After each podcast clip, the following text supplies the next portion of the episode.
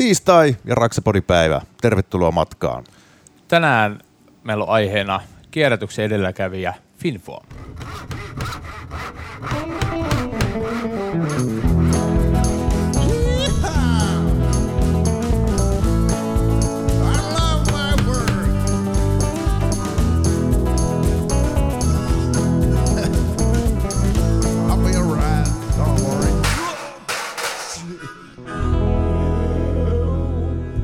Listening the Raksapodi. Yhteistyössä FinnFoam. No niin, lauteet ovat lämpimänä ja kanssani täällä juontamassa.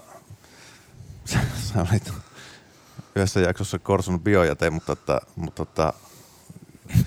mutta kierrätystaipaleensa alkupäässä oleva Mikko Merelä.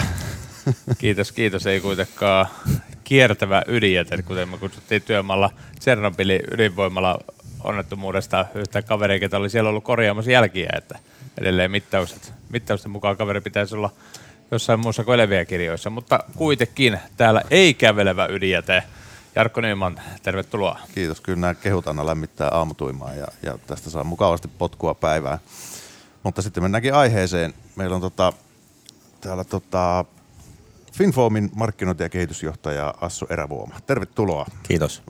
Raksapodiveteraani kolmannessa polvessa. Tervetuloa lähetykseen. Meillä oli otsikkona kierrätyksen edelläkävijä. On aika sellainen raflaavasti sanottu ja aika ison taaka omaehtoisesti harteille. Tämä varmaan täytynee tämä otsikko jollain tasolla nyt lunastaa tässä. Eiköhän se pystytä lunastaa sekin. Suorassa lähetyksessä. Niin mitä on otsikon takana? No siis sinällään ehkä nämä ympäristöasiat on tänä päivänä noussut puheenaiheeksi vasta niin kuin isosti viime vuosina, mutta jos ajatellaan, lähdetään ihan meidänkin niin kuin taipaleen alusta, niin silloin jo 80-luvulla niin tuotannosta on lähdetty siitä, että ei tuotannosta voi syntyä niin kuin hukkaa jätettä, vaan on jo silloin mietitty, että esimerkiksi meidän FinnFoamin tuotanto, mikä silloin oli ainut tuote, että niin kuin, koska FinnFoam on polystyreenipohjainen tuote, polystyreeni on kestomuovi, niin täytyyhän se hukka ja sekunda, mikä tulee tuotannosta, niin pystyy kierrättämään takaisin tuotantoon ja on tehty jo silloin niin kierrätyslinjat, millä kaikki se tuotannon hukka on kierrätty takaisin raaka-aineeksi tuotannon alkupäähän. Tämä on aika helppo steppi varmaan, niin aika moni on tätä harrastanut silloin. Siis mutta että silloin... No, tämä on siis sinällään niin kuin jo ns. Helppo steppi, kun hän siihen paneutunut. Silloin se on aiheuttanut investointiin, mutta aika monesti niin kuin ympäristöasiat ja talous menee käsi kädessä. Eli totta kai siinäkin investoinnilla on ollut takaisinmaksuaika ja silloin huomattavan paljon pidempi kuin tänä päivänä. Mutta mä vaan sanon, vieläkin on ollut tuossa meidän kilpailijoita 10 vuotta sitten, jotka toimi silleen, että kaikki lähti kaatopaikalle. Eli tämä on niin kuin asiat, jotka on ollut jo meille 35 vuotta arkipäivää, niin on noussut vasta niin kuin viime vuosina oikeastaan niin kuin kaikkien huulille, että näin se pitää toimia. Mutta se on ollut silloin aikanaan, niin se on ollut enemmän käytäntöä ja sitten semmoista maalaisjärkeä niin kuin myöskin osittain, että tyhmähän tätä on laittaa, koska se voi olla tähän ja me saadaan tästä, niin kuin, se on selkeästi taloudellinen myöskin kyllä aspekti ollut, kun nykyään sitten ehkä se on tullut lainsäädännön myötä sitten pakkona myöskin, mikä sitä rasittaa sillä tavalla, että se ei välttämättä ole edes liiketaloudellisesti kannattavaa suorana sillä niin yksi yhteen, vaan että se on sitten, mutta te olette tätä tehnyt sitten jo. No joo siis tämä oli yksi elementti siitä aiheesta, eli siis se, että on lähdetty siitä, että tuotannolla pitää olla myös niin kuin pienempi niin kuin ympäristökuorma. Ja ehkä sekin on se näkövinkkeli, koska kun on ollut perheyritys, niin tänä päivänä jo toinen sukupolvi pyörittää, Henri Teppo, niin heilläkin he on katsoo sitä niin kuin omasta näkövinkkelistään, eli sitä, että minkälaisen jäljen he haluavat jättää niin kuin itsestänsä tähän maailmaan. Ja ajatellaan niin kuin Henkka tuossa lopputyönään teki 2000-luvun taitteessa niin siitä, lopputyönsä siitä, että miten niin kuin meidän pystytään korvaamaan jalokaasut meidän FinnFoamin tuotannossa hiilidioksidilla, joka on kierrätyskaasu, eli toisten tuotannosta tullutta jätettä. Ja ensimmäisenä maailmassa niin meidän tuotanto siirtyisi 2000-2001 vuosien välillä niin täysin pelkästään hiilidioksidivahdotuspohjaiseksi. Eli jalokaasut oli näitä, jotka riisti tuota otsunikehää joskus, kyllä, mikä oli iso juttu 80-luvulla. Kyllä, ja niitä olisi voitu vieläkin käyttää tässä viime vuosina, jos olisi sinällä näin toiminut, mutta silloin katsottiin, että niillä on niin valtava otsonipotentiaali, eli tuhopotentiaali, että niistä halutaan eroon, ja silloin voidaan kuvitella, että silloin oltiin vielä hyvin pieni toimija, pieni perheyritys, ja ensimmäisenä lähdettiin sille tielle, kun kaikki isot toimijat edelleen käytti jalokaasuja. Niillä saatiin tiettyjä ominaisuuksia, paljon parempaa lämmönjohtavuutta, myös sitä kautta niiden niin puristuslujuuskehitys oli, kun me tietenkin FinnFoamissa puristuslujuus on oleellinen asia, se oli paljon nopeampaa, helpompaa. Kaikki nämä asiat nähtiin kumminkin, että me pystytään ratkomaan ne, ja niin ne ratkottiinkin. Sitä kautta oltiin siinäkin niin kuin edelläkävijä. Oikeastaan isot kilpailijatkin tuli vasta sit siinä niin kuin 5-10 vuoden aikajänteellä perässä. Okei. Eli sillä lailla niin tienraivaajina on ollut muille luonut valmista alustaa sitten.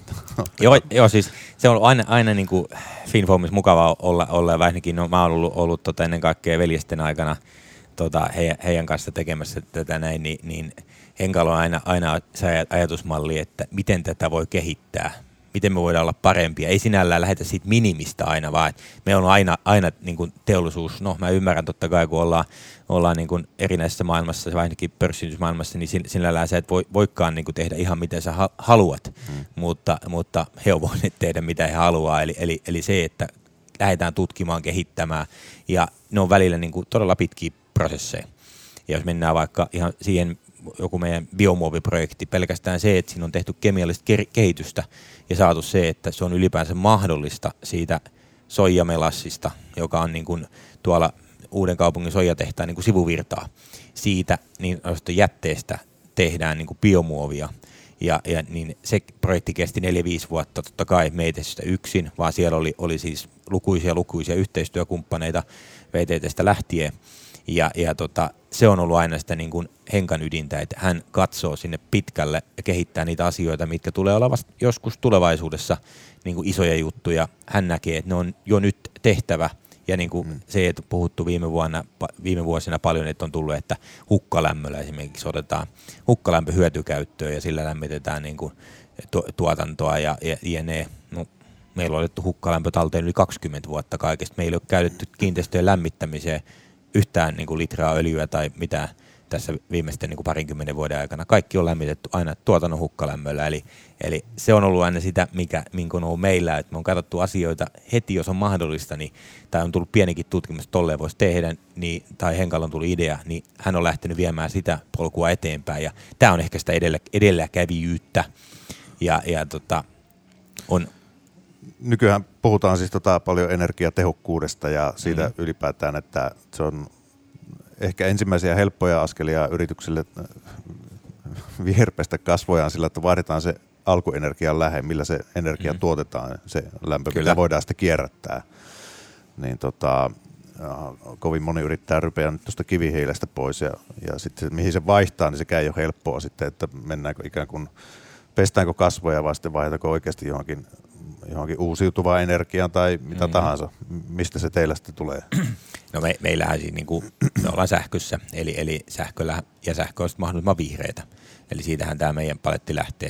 Eli onko teillä siis, jos teidän tuotantoa ajattelee, niin onko siellä tämmöisiä hirveitä energiasyöppyjä, niin jossa on vaikka jotain valtavia uuneja, mitkä pitää lämmittää, niin onko teillä tämmöisiä. No, ylipäätään jos ajattelee teidän tuotantoa, niin onko teillä kuinka energiasyöppyä se on ylipäätään. Siis kyllähän tuotanto kuluttaa energiaa, siitä ei päästä niinku mihinkään. Ja meillä ennen kaikkea, niin meillä menee niinku lämmittämiseen. Meillä ei ole mitään lämpötiloja missään niinku, tietyissä materiaalissa mennään sinne 1200 asteeseen. Meillä riittää ihan se 200 astetta. Joo. Eli huomattavasti vähemmän energiaintensiivistä, mutta kumminkin niin kuluttaahan se paljon energiaa. Eli esimerkiksi muovin muokkaaminen, mehän sulatetaan se muovi, kun saatellaan vaikka FinnFoamin valmistusta, ja sen jälkeen se tulee niin kuin sulana massana ulos sulakkeista. Ja esimerkiksi mikä tapahtuu nyt sit siinä niin kuin hiilidioksidivahdotuksessa, niin me liuotetaan sinne sulaan muoviin, polystyreeniin, kaikki nämä prosessin stabilointiaineet ja se hiilidioksidi. ja sen jälkeen kun se tulee ulos sieltä suulakkeesta normaali ilmanpaineeseen, se tapahtuu sama kaava tässä vissypullo. Eli se hiilidioksidi kaasuntuu ja se turppoo levy pöytien väliin ja jäähtyy. Ja sen jälkeen se on taas niin kuin, se on jäykkää levyä ja muovattavissa, eli kaikkihan me sitten sen jälkeen tehdään esimerkiksi pontit niin jyrsimällä siihen levyjen reunoihin. Et sinällään käytetään energiaa, mutta käytetään sitä energiaa mahdollisimman niin kuin viisaasti ja siihen tuotannon energiatehokkuuteen me on niin kuin panostettu jo silloin niin kuin 2000-luku, eli se ensimmäinen vuosikymmen, ja saatiin esimerkiksi Valonian ympäristöpalkinto, joka jo siihen maailman aikaan oli iso juttu, ei ehkä enää niinkään tänä päivänä, niin se oli 2012 muistaakseni. Silloin saatiin palkintoja, oltiin tehty tuotannon energiatehokkuuden eteen merkittäviä panostuksia. Oli muun muassa ensimmäisiä isoja teollisuusyrityksiä, joilla oli kaikki valot lediä ja kaikkea muuta vastaavaa.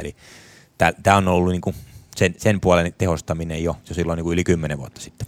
Sehän näkyy sitten suoraan kukkarossa myöskin niin energiatehostaminen sitten säästöinä. No siis näkyy, että totta kai siitä tullaan just siihen, että niin alkuinvestointi ja jonkun jälkeen se alkuinvestointi on sitten puhdasta säästöä, kun se on saatu maksettua takaisin.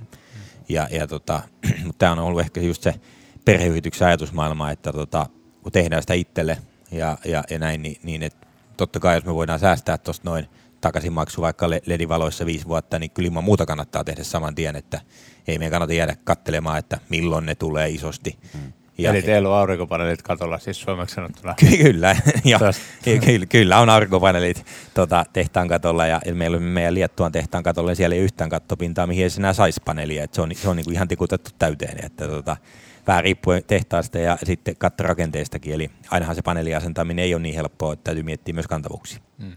Mites toi lähtökohtaisesti, kun moni tämmöinen päästöjen vähennys tapahtuu tietyllä tavalla lainsäädännön ja justiinsa EUn ja viime kädessä vaikka laki ei suoraan päätä esimerkiksi sitä, että no niin, että nyt teidän pitää justiinsa tämän kyseisen yrityksen laskea tämän verran päästöjä, mutta tänä päivänä on myöskin tullut nämä erilaiset justiinsa EU-rahastot ja sitten osakemarkkinat myöskin. Siellä on eri toimijat, jotka suoraan sanottuna ei osta muuta kuin semmoisia, jotka on siinä kehityksessä menossa. Eli teillä lähtökohtaisesti ei tule lainsäädännöstä eikä välttämättä niistä, että teillä on niin kuin firmassa käytännössä kaveri, joka periaatteessa pitää se oman rajan, että no niin, että meidän nyt on mentävä tohon. Niin ihan mielenkiintoista, että minkälainen vastaanotto, kun ainahan se kaveri, joka ensimmäisenä jonkun idean tuo pöytään, niin onhan se niin kuin miten se otetaan niin kuin vastaan siinä vaiheessa, että kun saatiin yksi projekti linjasta valmiiksi, no niin nyt me saadaan tämä toimimaan hiilidioksidilla, että no niin, että nyt mä haluaisin, että tämä käytetään tolla ja niin kuin periaatteessa, että teillä tulee firman sisällä, siellä on niin kuin kaveri, ketä jatkuvasti, no miten se lähdetään kehittämään, että onko se aina sitten jokaisessa, siellä on kaverit hymyilee rivissä, että no niin, että hyvä. No ei se näin menee, että se on totta kai helppo tilanne ja hyvä tilanne, kun meillä se on toinen pääomistaja, joka on niin kuin erittäin niin kuin tulevaisuuteen ja kehityshakuinen haluaa katsoa, niin tiedetään totta kai se riski, että eihän ne aina lyö lävitte. Niin kuin tosiaan aikaisemminkin sanoin, niin nämä prosessit on niin kuin pitkiä. Kyllähän aina ensimmäiseksi rupeaa tulemaan sitä pientä muutosvastarintaa ja välillä se on vähän isompaakin, mutta sen jälkeen, kun sitä voidaan sitä forsea lyödä, että ei, vaikka tämä nyt sinällään tuntuukin niin kuin turhalta, niin me nyt tutkitaan ja katsotaan nämä kaikki polut maaliin. Ja myös Henkka on ennen kaikkea tehnyt sen, että kun meillä on niin kuin isompaa kehitystä, niin vaikka esimerkiksi materiaalikehitys, puhutaan nyt biomuovista tai puhutaan meidän liuoskierrätyksestä, niin niissähän meillä on niin kuin yhteistyökumppanit. Ja siinä vaiheessa, kun meillä on jo joku valmis niin kuin tutkimustuubista valmistu ratkaisu, niin sen jälkeen me lähdetään niin kuin jalkauttamaan sitä niin kuin meidän FinnFoamin yrityksen sisällä, eli silloin tulee meidän oma tuotannon kehitys siihen mukaan, oma kehitysporukka niin kuin miettimään, että miten se sitten loppupeleissä jalkautuisi niin meidän tehdasympäristöön ja kaikkeen tähän. Mutta se, että tämä muutos vastarintaa torppaamaan, niin siellä pitää olla niitä kumminkin oikeita eteenpäin ajavia moottoreita, eli ihmisiä, jotka sitten pilkkoo sen sellaisiksi palasiksi, että siellä alempana se ymmärretään ja mitä lähdetään tekemään. Ja sitten se, että totta kai kaikki lähtee siitä, mikä on meidän niin kuin omistajien tahtotila. Omistajien tahtotila on kehittää toimintaa just näillä arvoilla, ja sen jälkeen niin loppupeleissä niin siellä voi puhua ja purnata muut, mutta me tehdään mitä omistaja tahtoo. Miten tuommoinen muutosvastarinta perheyrityksessä käytännössä tarkoittaa? Käydään keskustelua, ja sen kun keskustelu on käyty, niin sitten mennään siihen yhteiseen sovittuun suuntaan. Että, se on aina niin kuin aikoinaan toinen veljeksistä Teppo sanoisi, että ei hän sinällään tuohon kehitystyöhön tätä rupeaa. Sitten Henkka kertoo, kun se on valmis, ja sitä rupeaa myymään. Näin se meni. Siis meillä on loistava parivaljakko, että toinen kehittää, toinen myy, ja yhdessä mennään niin kuin samaan suuntaan. Ja molemmilla on oma tiiminsä ja tonttinsa ollut hoitaa, ja mä oon ennen kaikkea ollut tuossa niin kuin Henkan apuna katsomassa, että mennään niin kuin sinne oikein tulevaisuuden suuntaan. Jeesaa sen, mikä voi. Onko teillä, kun nykyään firmoissa on paljon eri ammattinimikkeitä tullut, on ympäristöasiantuntijoita, HSC-asiantuntijoita ja ympäristöinsinöörejä ja tämmöisiä. Onko tällainen oma tiimi sitä vai onko tämä vaan Henkka? Siis totta kai siis meillä on niin kuin isot puolet, on tuo kehitys. Joo. Eli kehitysihmiset, ja siellä on tuotannon kehitys, tuotekehitys ja kaikkea tätä. Materiaalikehitys on sinällään sitten, mennään siihen sellaiseen puoleen, missä meillä on yhteistyökumppaneita isosti. Ja siellä niin kuin materiaalikehityksessä voimakkaasti näyttelee tietenkin, että se on Henkka. Niin kuin mä leikkisti joskus sanonut, että kun aikoinaan toi prosessori i7 oli paras, niin se, että meillä Henkalla on i12, niin se, että se kuvastaa sitä, että moni ei edes vielä niin kuin miellä ymmärrä niitä asioita, mikä hänelle ei ole on niin kuin ihan päässä ihan selvää, että näin se pitää tehdä, niin se on ehdoton meidän rikkaus. On, ja kyllähän se tarvii sen yhden visionäärin, joka sitten jalkauttaa ne niille, ketkä sen osaa tehdä. Just näin. Se yhden ihmisen ei tarvitse myöskään sitten hoitaa sitä tuotantolinjasta rakentamista, että näin se käytännössä. Mites toi hiilidioksidi, puhuit siitä, se turvottaminen, onko muut varastanut sen tekniikan sitten nykyään käyttöön, vai vieläkö sillä käytetään jalokaasuja, saako niitä enää käyttää? No oikeastaan viime vuosina niin ei oikeastaan enää pysty, että siellä on tulossa nyt niin kuin, jos ei ole jo voimassa, niin tulee ihan näillä näppäimillä voimaan, eli sinällään ei pysty enää käyttämään.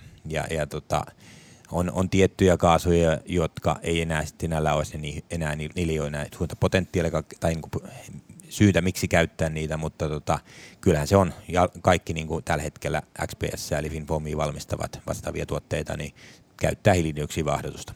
Eli jalkautus siinä sitten niin kuin 2010-lukua pikkasen ennen ja siinä 2010-luvun alussa, niin kaikki siintyi hiilidioksidivahdotukseen. Kyllähän siinä vaiheessa, kun nähtiin, että tekniikka toimii, niin eihän me sinällään, se ei ollut täysin mikään Henkan keksintökehitys, vaan siitä oli ollut tutkimus, että näin voidaan toimia, mutta Henkka oli se ensimmäinen, joka sai sen toimimaan. Miten teillä käytännössä tuo hiilidioksidi kerätään talteen, vai ostattaanko sen pulloissa jostain? Me ostetaan siis se, että sehän on siis toisten niin kuin tuotannosta kerättävää, talteen otettava hiilidioksidi, joka käytetään meille sitten ponneaineen. Mistä niin kuin esimerkiksi sitä saadaan, sitä hiilidioksidia? No alkujaanhan se oli siinä, että mistä meillekin sitä tuli, ja niin oli se, että kun tehdään esimerkiksi niin kuin tuolla Koskakahon tehtaalla, niin siellä tehdään siis viinaa, niin sieltä otettiin hiilidioksidin talteen, ja siitä se tuli meillekin. Toisin sanoen joka kossua, että pysyy FinnFoam käynnissä. Eli siis siihen maailman aikaan ehkä se hiilidioksidin talteen ottaminen ei ollut vielä niin arkipäivä, mutta tänä päivänä jo prosessista niitä on siis lukuisia, niin on teollisessa mittakaavassa, kun se tulee paljon, niin se on järkevää ottaa talteen. Eli käytetään kumminkin kaasuna monessa. Miten, kun te olette tehnyt paljon tämmöisiä niin kuin tuotekehityksiä ja muutenkin tämän materiaalikierrätyksiä ja muiden osalta, niin otetaan nyt esimerkiksi, kun moni lähtee vasta niin kuin nyt tänä päivänä, kun se tulee jollain tavalla niin kuin myöskin pakolliseksi toi päästöjen vähentäminen, jos ei muuten, niin se julkisen paineen alla ainakin, niin miten, jos te ette olisi toiminut niin kuin te olette toiminut, niin minkälaiset päästöt teillä olisi tänä päivänä, koska se, että aina kun puhutaan, että mitä myöhemmin sä lähdet tähän mukaan, että jos ei ole ikinä miettinyt päästöjä ja sitten nyt todetaan, että okei, että nyt että tänään me halutaan puolittaa meidän päästöt. No itse asiassa meillä on ollut tehtaan-ovet aina tuossa auki, laitetaan ne edes yöksi kiinni, niin nyt ne on puolitettu päästöt, mutta onko te laskenut pääty, missä luokassa mennään? No pelkästään esimerkiksi niin kuin Henkka laskeskeli, jossa aikoinaan, siitä on jo 4-5 vuotta aikaa, että silloisella volyymilla, jos me ei olisi niin kuin jalokaasuista luovuttu silloin jo 80-90-luvulla siinä taitteissa niin kuin isosti, ja sitten 2000-luvun alulla niin mentiin hiilidioksidivahdotukseen asteittain, mentiin kaasusta pois, niin se, että jos me olisi alkuperäisellä kaasulla puksutettu menemään, niin se olisi siihen maailman aikaan ollut 5% Suomen päästöistä. Että se on hirveä määrä. Ne on hirveitä määriä, että et sinällään... Niin kuin, yksi tehdas. Niin kuin. Kyllä, Salon tehdas. Toisaalta päässyt Hesariin, kun nyt tuli tuosta Rautaruukin terästehtaasta oli juttua siinä. Oh. Eli se, että niin kuin sinällään niin se iso kuva ehkä tulee just tämän kautta, että niitä pitää katsoa asioita vähän aikaisemmin, kun se on pakko. Ja se pakko on sitten niin kuin jo, se on niin kuin yleensä niille viimeisillekin on niin kuin pakko, eli ne on yleensä perässä hiihtäjä, mutta ne ei ole koskaan niitä yrityksiä, jotka kasvaa ja kehittyy pitkässä juoksussa, vaan on enemmänkin sitten ne, jotka me toimii pakolla, niin ne on sitä sitten niin kuin auringonlaskun toimijoita. Kerrotaanpa vielä, että missä teillä on tuotanto tai tuotantolaitoksia, onko teillä muualla kuin Suomessa? No joo, siis Suomessa meillä on 2 tehdasta ja siis 2010-luvulla meillä on tullut tehdas Liettua, Ruotsissa on tällä hetkellä 2 tehdasta, sitten meillä on tehdas tuolla Espanjassa. Eli yksi vielä Virossakin, että kyllä tätä niin kuin on tullut tähän tätä massaa ympärille. Onko ne ollut ihan neitsellisiä tehtaita vai oletteko te ostaneet yritysostaja vai onko se? Ruotsi ja Liettua on niin kuin rakennettu ja sitten taas esimerkiksi tuonne Espanjaan ja Viroon niin me on ostettu olemassa olleita toimijoita. Joo. Minkälainen markkina? Osuus teillä on. Ihan hypätään toiseen. En tiedä, onko tästä puhuttu vielä, mutta ihan vaan tuli mieleen tästä, kun niin globaalisti toimitta jo. Niin no siis, tai Amerikan markkinoilla ette vissiin. Ei olla siellä jo. Että, siis kyllähän FinnFoamin niin kuin päämarkkina on siis niin kuin Itämeren alue. Me ollaan voimakkaasti kaikilla Itämeren alueen mailla. Ja se on se meidän päämarkkina-alue. Ja nyt mennään taas niin kuin markkinoissa, miten sä sitä mittaat. Eli otatko se niin kuin yhden tuotteen vai katsotko se niin kuin lämmöyristeitä kokonaisuutena? Lämmöyristeet kumminkin taistelee niin kuin kaikki toinen toisiaan vastaan. Sä voit käyttää samassa käyttökohteessa niin helpostikin vaikka 5 eri ratkaisua, eli materiaalia. Ja silloin käytettävä ratkaisu on vaan erityyppinen. Eli se ei justiinsa, niin tämä on vähän vaikea sanoa, että mikä on markkinaosuus, että kun katsotaan, että mistä katsotaan ja millä markkinalla. Että. No miten jos teillä on esimerkiksi Espanjassa tai Liettuassa tuolla Baltian maissa tuotantoa, määrittääkö siellä, onko teillä samat periaatteet, toimintaperiaatteet niissä vai onko sieltä löytynyt porsaanreikiä, missä ei tarvi olla sitten yhtä jaloa? Ei, kyllä, ja edelläkävijä. Kyllä me kaikilla tehtailla toimitaan samalla periaatteella. Niin kuin sanoin esimerkiksi Liettuan tehtailla, niin siellä on niin kuin aurinkoinen ehkä ja kaikki kattopinnat täynnä. Että se on alkujaan, kun on tehty uudet tehtaat, niin on pystytty rakentamaan. On kaikki mitoitettukin silleen, että siellä kaikki kestää. Eli kaikkialle voidaan laittaa aurinkopaneelit. Taas sitten niin kuin vanhempia kiinteistöjä esimerkiksi niin kuin Salossa, niin siellä on tietenkin rajoitteita. Ei pystytä laittamaan. Kaikille kattopinnoille ja näin, että kyllä niin kuin kaikkialla toimitaan samoilla periaatteilla ja pyritään kaikkialla samaan maaliin. Joo, onko paikallisesti jotain eroavaisuuksia, esimerkiksi jos teillä Suomessa pystytte käyttämään tekemään biomuovia esimerkiksi täältä paikalliselta toimijoilta, niin onko teillä samanlaista toimintaa sitten niin kuin muuallakin tehtaalla? Että ei, siis kyllä me... Niin kuin, viettääkö te täältä? Joo, siis ydinkehitys tapahtuu niin kuin Suomessa. Joo. Ja esimerkiksi me ajatellaan niin kuin sitä biomuovia, niin se on Uudenkaupungin sojatehtaan kanssa yhteistyössä, ja se niin kuin skaalautuu tällä hetkellä seuraavaa niin kuin mittakaavaa, saadaan aina isompaa. Ja vastaavasti taas mennään vaikka meidän tuohon niin kemialliseen, tai niin kemiallinen kirjoitus väärä ehkä termi, että annetaan oikein kuvan, niin liuoskierrätys, mikä liuoskierrätyslaitos on parhaillaan niin rakenteella Salossa, niin sekin tulee nyt ensimmäisenä meillä Saloon. Ja se mittakaava on se, että kumminkin niin sillä pystytään syömään aika massiiviset määrät muovia ja polystyreeniä kierrättämään ja saadaan se takaisin raaka-aineeksi. Eli se, että niin kuin tehdään, meillä on, niin kuin investoidaan kumminkin enimmäiseksi tänne, missä meillä on niin kuin helpointa toimia kotimaassa ja sen jälkeen mennään skaalataan sitten, kun nähdään, että meillä on tarve. Tai vaikka ajatellaan meidän niin kuin tulppalevyn tai pirrin valmistus, se on tällä hetkellä vielä vain meillä Salossa, mutta sitten kun on tarve, niin investoidaan ja kasvatetaan tuolta muuallakin. Pystyttekö sitä hyödyntämään niin yhdyskuntajätettä, esimerkiksi muovikierrätystä tai tämmöistä? No ei, siis ei, voi sanoa, että ei, koska yhdyskuntajätteessä ei ole niin polystyreeniä. Polystyreeni on yleisesti käytössä, niin kuin, no jo aikoinaan ehkä enemmänkin myös elintarvikepakkauksissa ja aikoinaan esimerkiksi oli hyvä esimerkiksi tällaiset kaljatuopit, tämä nyt ei varmaan ole polystyreeniä, en viitti kaataa vettä ja ruveta katselemaan, mitä tuolla pohjassa näyttää oleva, mutta se, että sitä oli niin kuin isot mittakaavat niin kuin tämän tyyppisikin pakkaamisessa, mutta tänä päivänä polystyreeni on ennen kaikkea niin kuin EPS ja XPS eristeet on isoja polystyreenin niin kuin käyttäjiä ja sen niin kuin meidän niin kuin kierrätyksen painopiste on niin kuin kovien muovieristeiden kierrättäminen. Eli siellä justiinsa niin kuin leijonaosassa on XPS ja EPS eristeet. Miten niin kuin, me viime kaudellakin puhuttiin muutama sana siitä, että teilläkin on Lassila ja Tikanojalla on niin kuin olemassa, että teillä on ihan suoraan, että nämä menee FinnFoamille, että siellä jotkut lavat tai tämmöiset. Mutta nyt kun päästään tähän, kun te väitätte, että olette siinä edelläkävijänä, kerron nyt, että mitä siinä tapahtuu. Meiltä menee ne sinne Lassilalle ja Tikanojalle ja sen jälkeen ne tulee teille minne? No siis lähdetään niin kuin vähän alussa, niin kuin, siis kierrätystähän on sinällään niin kuin, on mekaanista kierrätystä, eli sinällään sä otat sen fyysisen tuotteen, vaikka nyt tässä tapauksessa se FinnFoami, ja se kierrätetään mekaanisesti, kun se on kestomuovi, se pystytään uudelleen niin kuin murskaamaan ja sulattamaan ja tekemään siitä puhtaasta levystä raaka-ainetta. No ongelmahan on se, että sitten niin kuin likaiset tuotteet ei käy mekaaniseen kierrätykseen. Eli mekaanisessa kierrätyksessä edelleen jatkaa ne kaikki epäpuhtaudet, jos siellä sellaista on hiekkaa tai muuta vastaavaa niissä tuotteissa.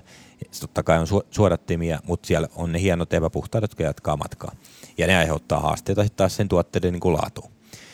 Ja tässä mielessä niin nyt just on sitten lähdetty siitä, että esimerkiksi nyt se Lassila Tikanoja kerää meidän niin kuin kierrätyssäkillä tuot työmaalta niitä kovien muovieristeiden hukkapaloja. Ja kun ne menee sitten Lassilan Tikanojan kautta, niin ne tulee sitten sen jälkeen meille täysin autoin ja sen jälkeen meillä tällä hetkellä, niin se on vielä esilajittelu ja siellä menee sitten ne, jotka on niinku puhtaita, niin menee jatkaa toiseen laariin ja sitten likas menee esimerkiksi niinku tällä hetkellä meidän tuollaisen silent massa niinku täyteaineeksi. Eli se on taas niinku silenttipintainen epsi, on se loiville vesikatoille tehty eriste ja miksi siinä on sellainen kova light concrete foam, missä tämä niinku likaisempi, hiekkaisempi eristerouhe on niinku täyteaineena ainoastaan, niin on se, että se on optimaalinen alusta noille aurinkopaneelille ja muille vastaaville tekniikalle, mitä katoille tulee. Eli sekin on niin kuin kehitetty tarpeeseen yhtä lailla myöskin tähän niin kuin eristeiden niin kuin kierrättämiseen, eli saadaan tehtyä tuotetta. No sitten kun volyymeista mennään isoon volyymiin, niin silloinhan meidän pitää ruveta saamaan niin kuin putsattua sitä likastakin eristettä. Ja siitä on lähdetty niin kuin aikoinaan tämä meidän niin kuin liuoskierrätyskehitys. Eli on kehitetty liuotin, joka on niinku tällainen niinku biopohjainen ja ympäristöystävällinen, eli sinällään voitaisiin käyttää vaikka niinku elintarviketeollisuudessa, jos sikseen olisi haluttaisiin, niin eli lähdetty siitä, että se ei ole mikään niinku myrkky, eli on ympäristöystävällinen liuoti, millä me pystytään liuottamaan meidän polystyreenipohjaiset eristeet, eli EPS ja XPS, uudelleen niinku nestemäiseen muotoon. Nestemäisenä muotona ne pystytään niinku putsaamaan täysin, siellä on erinäköisiä prosesseja, ja sen jälkeen loppupeleissä meille tulee täysin niinku puhdas polystyreeni sieltä toisesta päästä. Eli siis niinku XPS-levy? Ei levy, vaan sen levyvalmistuksen niinku raaka-aine. Okay. Eli tehdään siitä niinku uudelleen niinku granulaatti. Granulaatti on muovihelmi, joka menee sit sinällään niinku sinne XPS-levyn valmistuksen niinku alkupäähän raaka-aineeksi. Eli sinällään se liuoskierrätys on niin kuin putsausprosessi, erillinen prosessi, ja sen jälkeen kun me saadaan sieltä raaka-aine, niin se lähtee sitten sen jälkeen sen tuotteiden valmistuksen niin kuin alkupäähän. Ja se mikä niin kuin, haluan niin kuin mainita, että kun alkuajan kun mekin puhuttiin niin kuin kemiallisesta kierrätyksestä, no tämähän on sinällään kemiallista kierrätystä, mutta mekin on siirrytty puhumaan liuoskierrätyksestä, koska kemiallinen kierrätys, kun tänäkin aikana, mitä mekin on ollut tässä aiheesta puhuttu reilun vuoden, niin kemialliselle kierrätykselle ne, jotka tietää jo asiasta, niin silloin on tullut sinällään niin kuin asteen pieni negaatio, eli sehän on hyvin energiaintensiivistä. Eli kemiallisessa kierrätyksessä ne molekyyliketjut pilkotaan täysin ja sen jälkeen sitten uudelleen lähdetään kasaamaan ja kaikki tämä vie energiaa. Meillä taas tämä liuoskierrätys on niin kuin, siinä me pidetään se materiaali nyt edelleenkin se polystyreeninä, siellä ei ole isoja energiankulutustarpeita ja me saadaan se polystyreenin jatkettua matkaa uudelleen polystyreenille. Ei meidän pitäisi lähteä aina siitä, että meillä on niin kuin joku materiaali, jos meillä on mahdollista, niin me kierrätetään se uudelleen takaisin sen samana materiaalina. Eikä lähetä siitä, että me vedetään kaikki samaan laariin ja sen jälkeen me saadaan sieltä lopputuleissa, me on tungettu sinne ykselle yksikkö, niin me saadaan siitä enää takaisin talteen joku 30-40%. Niin se ei ole hyvin niin kuin tehokasta. Eli se, että meillä on tässä niin kuin isossa kuvassa, niin kuin nyt kun keskustelu etenee, tietoisuus kasvaa, niin tulee myös uudenlaisia niin kuin keskusteluelementtejä ja niihin pitää sitä aina tietenkin muokata ja keskustelussa olla. Se on, alkuja oli hyvä, kun joskus puhuttiin justiinsa kemiallisista kirjoituksista, niin kaikilla pyöli silmät kuin hedelmäpalloissa. Nyt nykyään on todellakin niin kuin ihmisiä ja asiantuntijoita, jotka on todella pitkällä kirjoitusmaailmassa ja ne ymmärtää, mikä on järkevää ja mikä ei. Miten toi, missä volyymissa se tavara kiertää esimerkiksi Lassila ja Tikanojan kautta ja pystyttekö te kierrättämään myös kilpailijamateriaalit? Joo, siis meidän kierrätyssäkkiin saa laittaa niin kuin kaikkien lämmöyristevalmistajien, jotka on niin kuin kovia lämmöyristeitä. Et sinällään niin kuin siellä on niin kuin EPS, XPS ja PIR. Kaikki jätteet sinne saa laittaa tai hukkapalat ja se, että siinä ainoastaan niin kuin fenoli eli eristeitä. Eli niin ei voi laittaa, koska fenolissa on niin korrosoiva vaikutus, siis me ei pystytä sitä kautta käsittelemään sitä. Mitä on fenolieriste? Juuri kysymässä samaa. No siis, ei nyt vitsi tuoten nimeä mainita, mutta eräs isompi toimija on pitkälti siirtynyt niin fenolieristeihin. Sinällään niin he on puhunut siitä, että on uuden sukupolven vanhoja polyretaaniristeitä, tehokkaampi eriste, mutta siis toi fenoli on täysin oma tuoteryhmä, se ei millään tavalla polyretaania. Eli fenoli ja mikä kuvastaa, niin on tollainen tiedät kukkasienet, mihin tunketaan hautajaiskimppu, niin se on erittäin niin voimakkaasti vettä imevä. Ja sitä kautta sitten myös tulee se, jos se on kosteutta, niin se on myös hyvin korrosoivaa. Eli jos moraa sinne tunget, niin se on ruosteessa aika pian. Se aiheuttaa sitten niinku haasteita meidän tuotantoon, ja myöskään sitä ei pystytä millään tavalla kierrättämään, niin me ei myöskään sitä pystytä ottaa vastaan sinne kovia eristeitä. Se on ainut sinällä niinku kova muovipohjainen lämmöeriste, mitä ei me haluta sinne meidän tuotantoon. Mitäs sitten käy näille muille, jos sä sanoit, että osa sitten päästään vetämään ihan suoraan tuosta niin periaatteessa XPS-levy, kun sinne tulee sitä silppua, niin te pystytte tehdä siitä uutta XPS-levyä. No meillä on siis niin teollisia yhteistyökumppaneita, jotka on jo, sieltä on tullut 10 vuosia kaikki silppu takaisin meille, eli heille ei synny jätettä ja me pystytään se kierrättämään. Osa puhdasta. Niin, mites nämä muut sitten? Sä sanoit, että sinne myöskin piirilevyt, tuleeko niistä, se ei eli PIRS taas niin kuin meillä niin kaikki mitä tulee niin kuin tälläkin hetkellä meidän tuotannon hukkaa. Eli sieltä niin kuin sivuvirtaa tehdään pontteja tai huonoja levyjä, niin se kierrätetään niin kuin FF-frame tuotteen niin kuin raaka-aineeksi. Ja vastaavasti se pystytään nyt se tuleva tuolla kierrätyssäkeissä tuleva pirri niin yhtä lailla vastaavasti tekemään tuonne niin kuin FF-frame profiilien niin kuin raaka-aineeksi. Eli polyuretaani hän on niin kuin kertamuovi. Eli kun se kerran on niin kuin nimensä mukaisesti tehty, niin me ei pystytä enää sitä uudelleen niin kuin kierrättämään, nyt niin kuin, että siitä tulisi, koska polyuretaan eristeet, PIRI tehdään niin kuin poluilista ja MDistä, ja siellä on muita marginaaliraaka-aineita, mutta 2 pääraaka-ainetta, niin siellä tapahtuu kemiallinen reaktio. Ja se kemiallinen reaktio, kun on tapahtunut, niin se on se tuote, se ei sen jälkeen, sitä ei oikein muuksi pysty muuttamaan. Mutta me voidaan tehdä siitä uusi tuote. Eli me sitä FF-profiilit, ne on tarkoitettu niin kuin apukarmeiksi se on niin kuin sinällään vettä imemätön, silloin parempi lambda kuin puulla, eli lämmöeristävyys ja siellä on vastaava niin kuin ruivetolujuus kuin puulla, tämän tyyppisiä ominaisuuksia, se on kaikessa mielessä niin kuin korvaamaan puuta, esimerkiksi nyt tuolla petoelementissä olevia apukarmeja. Ja tämä on ihan niinku tullut taas niinku tarpeesta markkinoilta, koska kun me laitetaan aikoinaan oli kestopuuta, kestopuu ei enää tänä päivänä oikein saisi käyttää apukarmina, siellä käytetäänkin normaalia puuta. Ja siinä vaiheessa, kun ikkunoita ei oltaisiin asentamassa, niin ne puut on aika märkiä ja monesti aika pilkkusiakin, ja siitä tulee taas ongelmia isossa mittakaavassa. No, tilaaja ei välttämättä hyväksy, ja ennen kaikkea myöskään niitä sinne järkevää paketoida. Sen puoleen niin korvaamaan, tekemään sinne kosteutta kestävämpi, idioottivarma rakenne.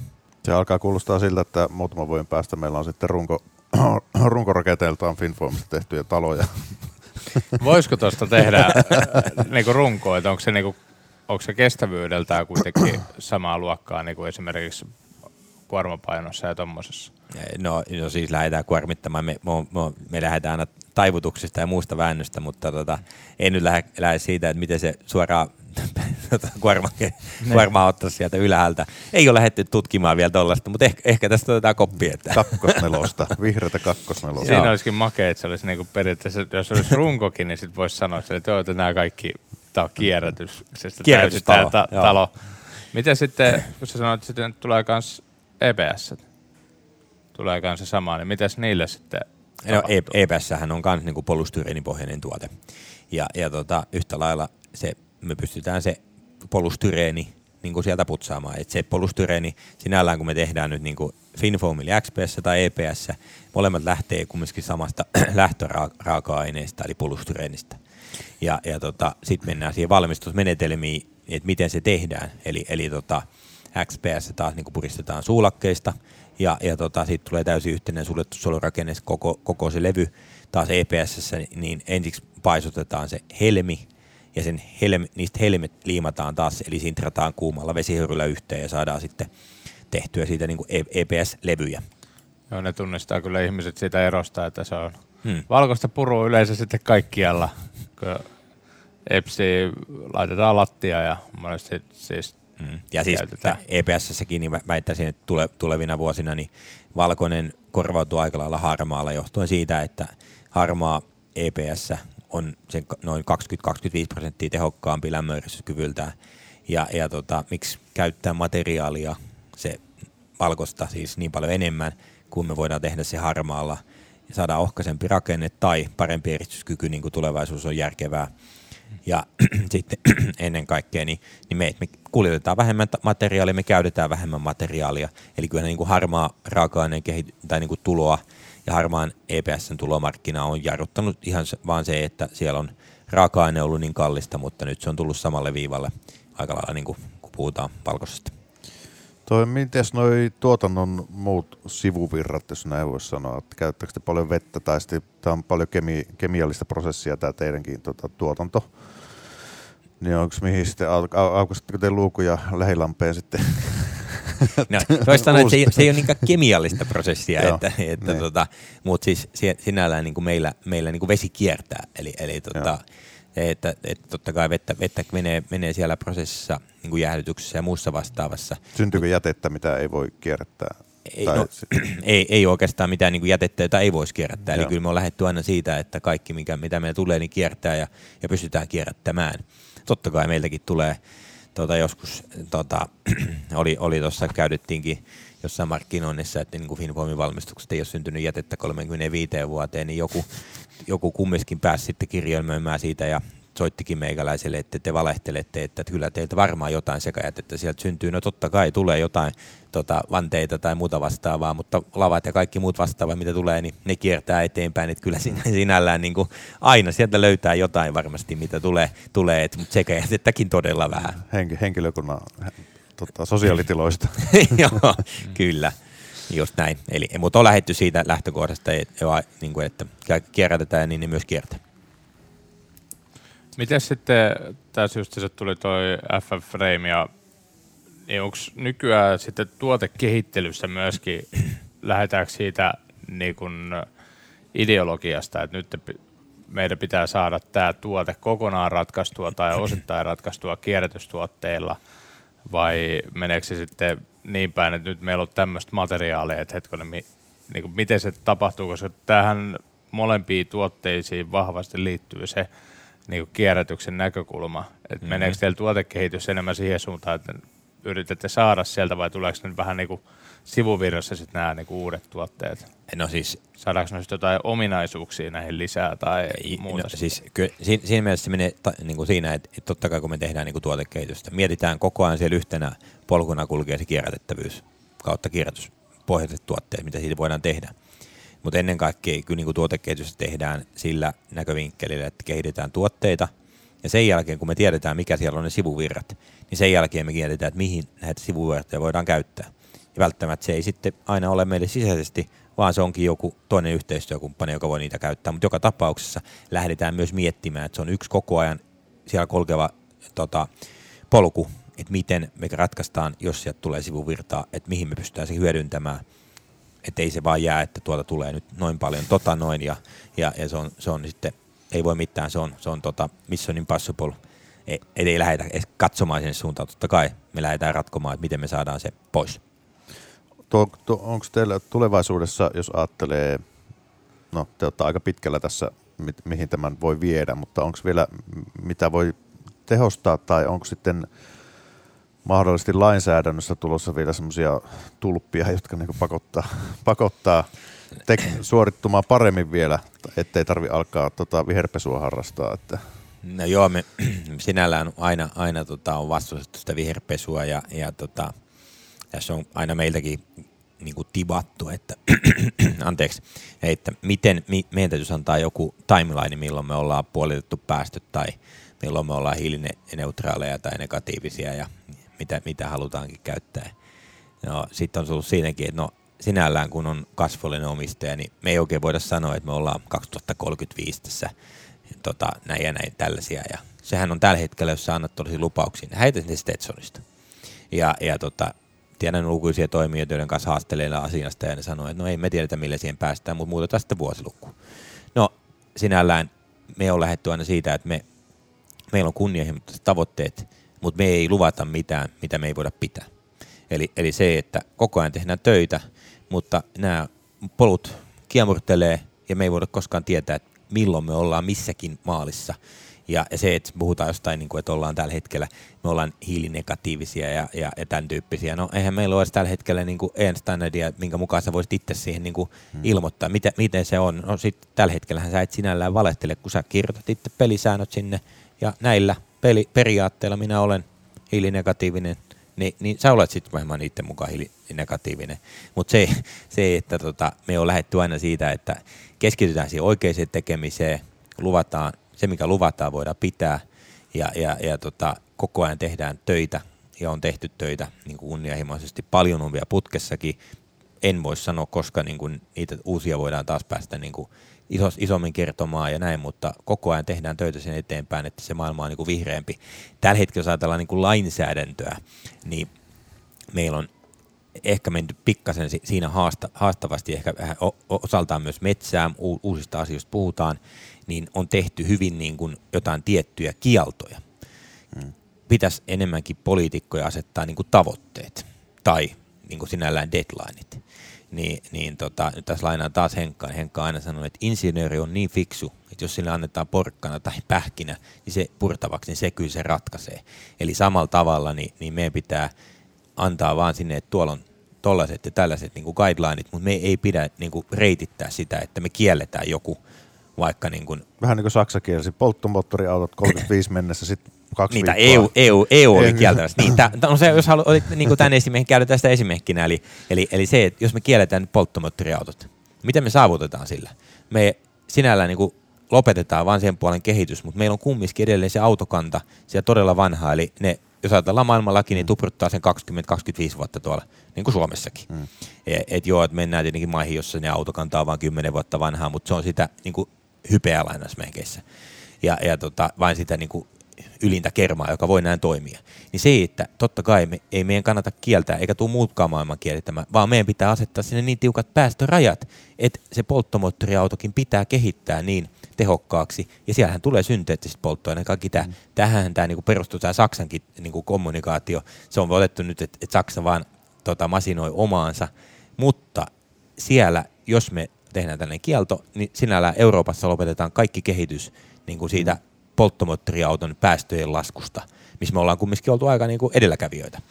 Niin ja onhan sitä nähnyt siis, no tämä on oma keskustelussa tietysti autokeskustelu, mutta että esimerkiksi niin kuin, jos ajattelee biokaasuautoja tai biodieseliautoja, niin sehän on ihan no-braineri. Miksi pitäisi lopettaa sitten? Tai synteettiset polttoaineet, jotka tehdään niin kuin tuulivoenergiaa käyttäen. Niin miksi me kiellettäisiin sellainen käyttö tai sellaisten autojen niin kuin valmistaminen, jotka kumminkin päästöt on niin kuin nolla. Ja tullaan siihen, että polttomoottoriautohan on tehokas valmistaa verrattuna sähköautoon. Eli tämähän on nyt tämä autokeskustelukin sellainen, että siellä on menty vähän niin kuin tähän uskonnon juttuihin, että siellä on joku uskoo tähän ja toinen tähän. Että kun pitäisi katsoa niin kuin laaja-alaisesti, eikä vaan fakkiutua johonkin. Sama esimerkiksi niin kuin meidän niin kuin alalla puhutaan, niin kuin, no tässä puhutaan jostain fossiilisista polttoaineista. No fossiiliset polttoaineiden käyttöhän me pitää lopettaa. Mutta fossiiliset raaka-aineet, ne on ihan oma juttunsa. Eli fossiiliset raaka-aineethan on, siinä ei me olla sitä hiiltä vapauttamassa tänne ilmakehään, ennen kuin me jos lähdetään sitten polttamaan niitä. Näin. Eli sinällään niin kuin fossiiliset raaka-aineet on niin kuin hyvä juttu, koska mehän sidotaan se hiili taas nyt vaikka sinne esimerkiksi meidän tuotteeseen.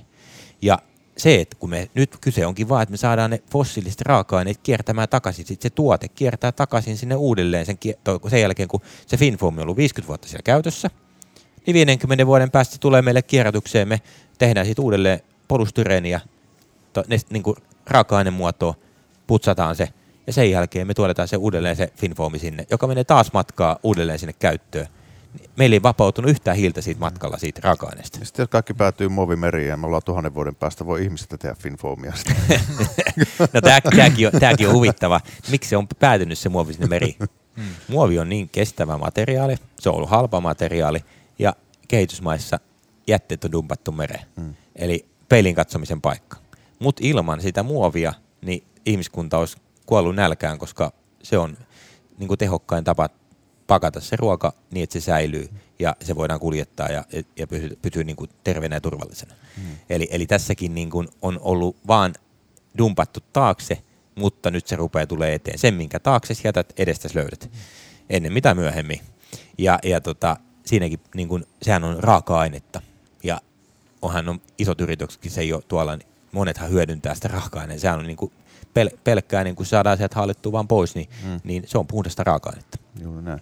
Ja tuosta just se niin kuin monipuolisuus, että siitä tehdään monia asioita, se, että niin kuin sä sanoit tänne, että ruoan puolestakin, niin kyllä se nuo autot, mitkä kuljettaa myöskin sitä ruokaa, niin samalla tavalla niissäkin on lämpöeristeet ja monesti sielläkin sitten on tämmöinen FinnFoam pohjan eriste sitten laitettu niihin autoihin, että myöskin se itse, se on just se, se on totta kai oma keskustelu, että kun puhutaan sille, että sähköauto vai vaikka vetyauto, että jos me lähdetään suoraan, että toinen vetyauto kielletään, no minkä takia, koska tämä sähköauto on vaan paras, se ei ikin vapauta mitään päästöjä tai muutenkaan, että se, niin kuin, se on maailman paras juttu. Ja kukaan ei voi tietää, mihin se kehitys vie tässä seuraavia vuosina tai puhumattakaan seuraavasta 10 vuodesta, niin ei pidä niin kuin lukkiutua liikaa. Niin, ja sitten kun mietitään, että autoissakin kuitenkin me osat aika hyvin pystytään kierrättämään ja huoltamaan ja tuolla, että monesti sitten päästäänkin tähän niin kuin itse siihen pääasiaan, että kuitenkin se tuotekehitys tapahtuu sille tuotteelle, että jos se siellä samassa piirissä se, että ihmiset, ketkä tuntee sen tuotteen, ne tietää, miten se pystyy jalostamaan ja saada tehtyä uusia tuotteita, uusia materiaaleja. Jos niille yhtäkkiä sanotaan sille, että teidän materiaali nyt kielletään, niin kehitys loppuisi. Miksi mä lähtisin tästä nyt aineesta kehittelemään, että tämä yhtäkkiä saisi lämpöarvot vielä paremmaksi? Joo, just näin. Tuossahan tulikin jo aikamoista, ehkä meidän täytyy tämmöinen yhteiskuntakeskustelu jättää sitten tämmöinen debattikeskustelu sitten erikseen jonkun kauden päätösjaksona, mutta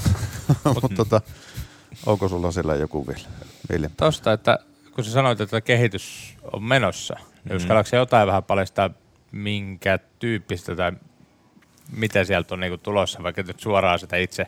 No siis tämän tyyppistä, kun meillä on siis, mikä ehkä voisi vielä summatakin tähän, niin meillähän on siis niinku meidän FF-pirri, niin siinä on toinen pääraaka-aine, on jo täysin kierrätyspohjainen, mikä on siis ollut yhteistyöprosessi UPM-Rafrotecin niin kuin tuollainen taustakerroskalvo kierrätetään Innoces poluolin toimesta meille sitten uudeksi poluoliraaka-aineeksi, eli kun piiri tehdään 2 pääraaka-aineesta MDistä poluolista, meidän toinen pääraaka-aine eli poluoli on jo täysin kierrätysraaka-aine. Ja tämä on se meidän kehityspolku ehdottomasti, eli meidän tuotteisiin tulee entistä enemmän kierrätysraaka-aineita käyttöön ja sitten tulee myös biopohjaisia raaka-aineita. Mutta niissä biopohjaisissakin pitää muistaa se, että se biopohjaisuus ei ole se onni ja autuus. Me ei esimerkiksi voida käyttää maapallon peltopinta-alaa pois ruoantuotannosta siihen, että me tehdään jotain materiaaleja. Me ihmiset kuolee nälänhätään. Ei me myöskään voida hakata liikaa sitä metsää. Meidän hiilinielut lähtee. Eli ei pidä mennä siinä biopohjaisuussakin ojasta allikkoon. Monesti se on ollut, että tällä hetkellä vielä ollut se sokaiseva, että tämä on biopohjaista, tämä on loistavaa. Eli katsotaan sitä isoa kuvaa. että me mennään oikeaan suuntaan, oikeaan maaliin, vähennetään aidosti niitä päästöjä ilman, että me tehdään enemmän haittavaikutuksia. Hmm. Hyvä. Tähän on hyvä kuitata tämä jakso. Erinomaista. Kiitos Asso. Kiitos. Oli mukava olla taas juttelemassa. Eikö me ensi kaudella taas jatketa sunkin kanssa? Ja me jatketaan kiertämistä ensi viikkoon. Moro. Moro.